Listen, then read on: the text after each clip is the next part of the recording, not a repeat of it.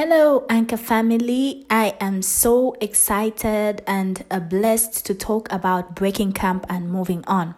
In the Bible book of Genesis 12, God calls Abraham and asks him to leave his country, to leave his people, to leave his father's household, and to drop everything he has always known, all the gods of his fathers, and to begin to follow God to the place he was going to show him.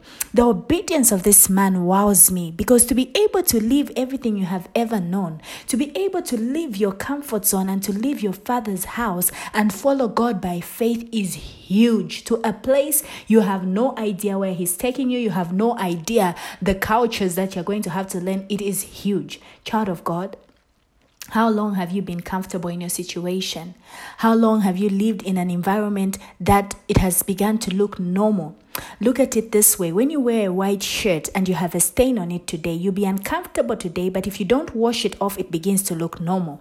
You have another stain tomorrow and another one and another one, and if you keep um, those stains and not wash them off, it will get to a point where your entire shirt is stained until somebody has to come out and point to you that this is a white shirt and it shouldn't have these stains. Somebody says when you live in dirt, it begins to look normal until someone comes and tells you to say, you know what, this is dirt and there is a better place on the other side. And you know, sometimes we even take offense and say, I know no other way. This is the place that has raised me, this is the field that brings me bread and butter. But Abraham, he shows us the importance of shifting environments. Even when he was required to move at another point in his life to separate from his nephew Lot, he broke camp, he broke from his comfort zone, and he obeyed and moved on. Deuteronomy 1 6 tells us of Moses and the children of Israel. God tells them, break camp and move on to the land of Canaan. You know, they had been in struggle for so long. They had been in that environment for so long. And it was time for them now to move on to the other side. Because sometimes you keep ignoring this, but your peace could be on the other side. Your healing could be on the other side. Your promotion could be on the other side. Your promises could be on the other side. How often do we fight God? How often do we complain about shifting environments? How often are we discouraged when God asks more of us simply to take a step? I'll refer to a video game. Every stage has points, and you need to get some props to get to the next level. So here's a situation where you have gained all the points at that level, and it's time for level two, but you're looking back for what? Should we talk about Lot's wife? Because time to get to level two has come. Time to move on has come. Time to shift has come. And everything attached to the past level you have learnt, the lesson attached to the past level you have obtained, the promise attached to the past level you have received, it is time to move on. But why are you holding on? Listen, the children of Israel lived in Egypt for so long. But a time came when God said, I have heard the cries of my people. I have seen them struggle, and it is time for them to move on. I placed you in this environment to learn and acquire skills for where you are going. This was your training ground. This was the ground where you made wealth for where you are going. But time has come for you to move from this land where you have been slaves, where your children have only known slavery, where you have been oppressed. It is time for you now to move. A lot of us seem to struggle with change and we cannot contain change. We want to hold on even when it is time to move. I have learned that to every environment, there is a promise attached. Every situation, of course, there's a lesson. There's a promise attached to every environment, there's a lesson attached to it, and there's an experience, even with each person that you meet. Learn to look for the lesson behind you meeting certain people. It's not each person that walks into your life that you need to keep. Some people are just there to teach you a lesson and move on. But we have a tendency to hold on even when it is time to let go. Why are you clinging on? When a woman is pregnant and the time to give birth has come, she will tell you she cannot fight it any longer. She cannot contain it because the body, her own body, begins to tell her that it is time, it is time, and I cannot hold this any longer. You will place a puppy in a box today, tomorrow it will grow into a bigger dog, and that box becomes small, meaning you need to create another environment in which it can shift. Does anybody need to tell you that your clothes have become small? Does anybody need to tell you that uh, they've begun to squeeze you? No, why? Because you already see yourself outgrowing them.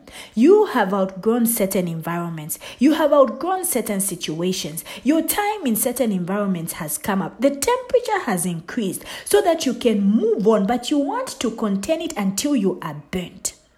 Sometimes God creates situations, and these situations push us out of our comfort zone. You may lose your job so that you can create room for your other talent. That creativity in you needs to be turned all the way up. There's a new promise attached to another field, but you can't exploit unless you move. Why are you scared of entrusting God with where He's taking you or with your life? He's the author after all. He knows the beginning from the end. He's the first and the last. He's the God of everything. Look at it from a child's perspective. When a child is faced with a challenge, when a child is being bullied, any instance that a child finds themselves crippled, they will look for their older sibling, they will look for their mother, they will look for their father. It doesn't matter their stature, they will look for these people because they trust that they will stand for them. No matter the age of my big brother or my older sisters, I will confidently start war and bring them in as my guns to defend me. Why? Because I trust that they won't let me down. So, why can't you trust the one whose plans for your life are good to give you a future and a hope? Listen, Moses' stammerer wouldn't have learned that he could be a leader.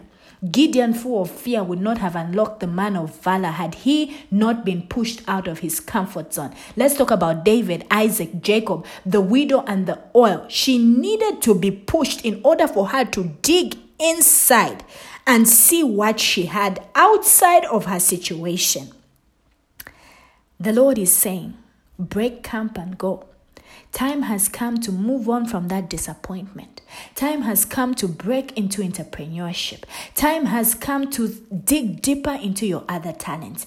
Time has come to be delivered. Time has come to be favored, to be chosen, to be healed, to advance. Why are you being so hard on yourself that you keep thinking what you have is the best that you can get? Time has come for light in your life, for joy, for peace. It is your turn, sis. It's your turn, Mr. Break camp and open the window. Let the light in. My prayer for you is that, dear God, so often we are afraid of trusting you with our lives. But how funny is it that you are the author of our lives? Help us to let go. Help us to allow you to move in our lives. Give us courage and confidence in you to let you move as it pleases you. We are ready for a shakeup. We are ready for a shift in the environment. We are ready for something new. We won't limit you and your move. Give us the courage. In Jesus' name we have prayed. Amen.